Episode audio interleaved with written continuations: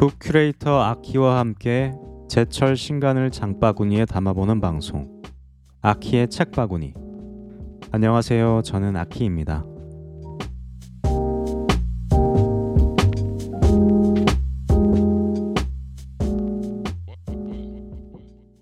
저는 최근에 오랜만에 가슴이 막 뛰는 어떤 모임을 가졌습니다. 제가 오프라인 서점에서도 일했다고 했었잖아요. 그 서점의 이름을 한번 공개해 볼게요. 바로 스틸북스라는 서점인데요. 저는 스틸북스에서 book curator로 일했던 것을 굉장히 자랑스럽게 생각합니다. 굉장히 훌륭하고 선도적인 book curation과 공간 기획, 또 문화 기획을 압축적으로 선보였던 서점이었다고 자부하거든요. 하지만 스틸북스에서의 기억은 한편으로는 가슴이 찢어질 만큼 슬프고 화나고 억울한 일로 남겨져 있기도 해요. 서점의 주체였던 회사의 인수합병, 또 분할 과정에서 저를 포함해서 함께 일하던 20명에 가까운 사람들이 동시에 모두 함께 퇴사하는 그런 괴로운 일을 겪었거든요. 자세한 이야기는 더 하진 않겠습니다. 아무튼 스틸북스, 그리고 스틸로에서 함께 일했던 동료들과는 마치 전우회와 같은 끈끈한 정이 남아 있는데요. 바로 그 전우들과 어제 오랜만에 한 자리에 모여서 이야기를 나누었습니다. 각자 책을 가지고 와서 소개하는 curation talk 시간도 갖고요. 무엇보다 함께 미래의 무언가를 도모해 보자는 아이디어를 나누었습니다. 아직 구체적으로 무엇이 될지는 모르겠는데요. 지속 가능한 side project이면서 book curation이라는 것을 가지고 할 수 있는 어떤 콘텐츠들을 함께 생산해 볼 수 있을 것 같아서 정말 기대가 됩니다. 그런 기대감이 생기니까 막 가슴이 뛰는 것 같아요. 언젠가 이 아이디어가 결과물로 구현이 되면 이곳에서도 소식을 전하도록 하겠습니다. 잠시 저의 이 들뜬 마음을 다독이고 오늘의 장보기를 또 시작해 보도록 할게요. 오늘따라 여러 가지 책들이 동시에 눈에 띄는 것 같은데요. 제 마음 탓일까요? 아니면 이거다 싶은 재료가 딱 이렇게 들어오진 않아서일까요? 마트에서 여러 재료들을 뒤적뒤적거리는 마음으로 오늘은 장을 봐야 될 것 같습니다. 먼저 이 책 앞에 한번 머물러 볼까요? 고함과 분노. 어디선가 많이 들어본 적 있는 제목 아닌가요? 바로 현대 미국 문학의 거장인 윌리엄 포크너의 장편 소설입니다. 포크너의 대표작이고요. 열린 책들에서 이번에 새롭게 출간이 됐네요. 고전.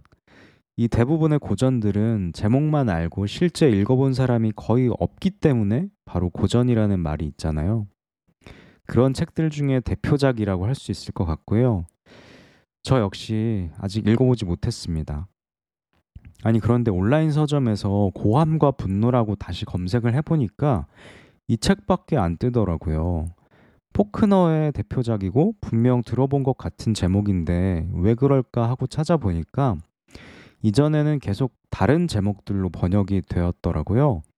음향과 분노, 또 소리와 분노, 이렇게 출간이 되었고 이번에는 고함과 분노라는 제목으로 나왔네요. 음향, 소리, 고함 다 각각 다른 의미인데 과연 뭐가 적절할지 모르겠네요. 역시 찾아보니까 기존 버전들은 계속해서 번역 이슈가 있었던 것 같아요. 원문도 난해한 것으로 악명이 높지만 번역에 문제가 있을 때 더욱 악명 높은 책이 되는 것 같은데 이 책도 그런 경우가 아닐까 싶네요. 제가 이 책을 과연 읽을지는 저 자신도 알 수 없습니다. 하지만 포크너의 대표작, 왠지 사지 않으면 안 될 것 같은 그런 기분이죠. 장식용이 될지도 모르겠지만 우선 장바구니에 슬쩍 넣어보도록 하겠습니다. 다음으로는 표지에 눈길이 가는 책이 한 권 있습니다. 표지가 예뻐서라기보다 오히려 그 반대여서 눈길이 갔고요. 표지에 신발이 커다랗게 보이는데 반쪽은 운동화, 반쪽은 구두입니다. 제목은 풋워크. 부제는 242억 켤레의 욕망과 그 뒤에 숨겨진 것들입니다. 242억 켤레? 어떤 숫자일까요? 책 소개를 보니 매년 전 세계에서 생산되는 신발 수라고 합니다. 엄청나게 많네요. 아무래도 과잉 생산되는 신발 산업과 그 뒤에 숨겨진 이야기들을 하는 책일 것 같습니다. 책 소개를 보죠. 브랜드의 횡포, 노동 착취, 성차별, 과잉 소비, 환경 파괴. 신발의 생산과 소비 과정에서 빚어지는 문제를 추적하고 개인적, 정치적 시스템의 변화를 통한 해결책을 제시한다. 라고 되어 있습니다. 오, 흥미가 갑니다. 신발 생산 공장들을 직접 방문하고 28개국의 사람들과 인터뷰를 했다고도 하네요. 저도 이 신발에 대한 소비 욕망을 참기가 참 힘든 사람인데요. 한정판이니 리셀이니 해가지고 요즘은 더욱더 욕망이 증폭되고 소비하는 것을 참기가 힘든 것 같아요.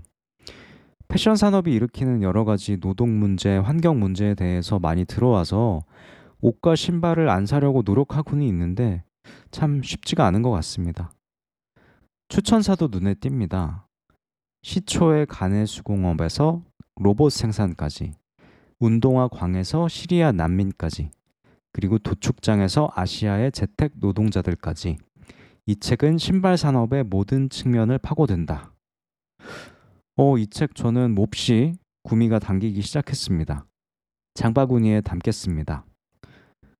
다음으로는 어떤 사전이 눈에 띕니다. 국어 사전이나 백과 사전은 아니고요.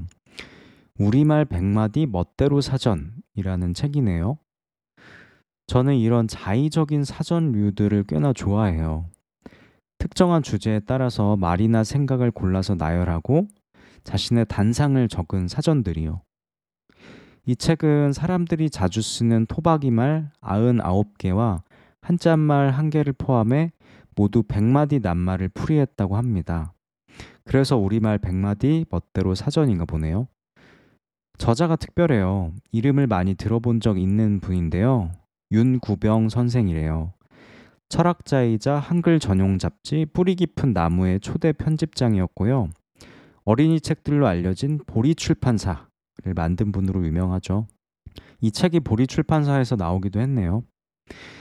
아무튼 윤구병 선생이 2020년 5월에 20일 동안 하루에 5개씩 낱말을 골라서 뜻을 풀어서 썼다고 하는데요. 선생의 평생의 삶에 철학이 녹아 있다고 하네요. 아, 너무 선생님, 선생님 하는 분위기가 좀 그렇긴 한데, 아무튼 평생 동안 이력을 쌓아온 한 사람이 자신의 철학을 바탕으로 쓴 사전. 흥미롭긴 합니다. 책 속의 말미에도 이 책을 읽은 사람들이 자신만의 멋대로 사전을 쓸 수 있다면 좋겠다 라고 하는 걸 보니까 그런 차원에서 더 의미가 있지 않을까 싶습니다. 갑자기 제가 사전을 만약에 만든다면 어떤 사전을 만들 수 있을까 싶어졌는데요. 제가 한때 친했던 친구는 자신의 반려동물 별명 사전을 책으로 펴내기도 했었어요. 저라면 인생에서 후회되는 것들이 한 트럭이라서 후회 사전. 하지 않으면 좋았을 말들을 모아놓은 말하지 말 걸 사전. 뭐 이런 것들을 쓸 수 있지 않을까 싶습니다. 아무튼 저에게 이런 생각들을 하게 해준 이 책도 한번 장바구니에 담아보도록 할게요.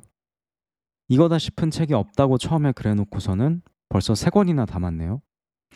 역시 저의 장바구니는 쉴 틈이 없습니다. 여러분도 함께 즐겁게 책장을 보셨기를 바라고요. 마지막으로 다시 한번 장바구니 목록을 읽어보도록 하겠습니다.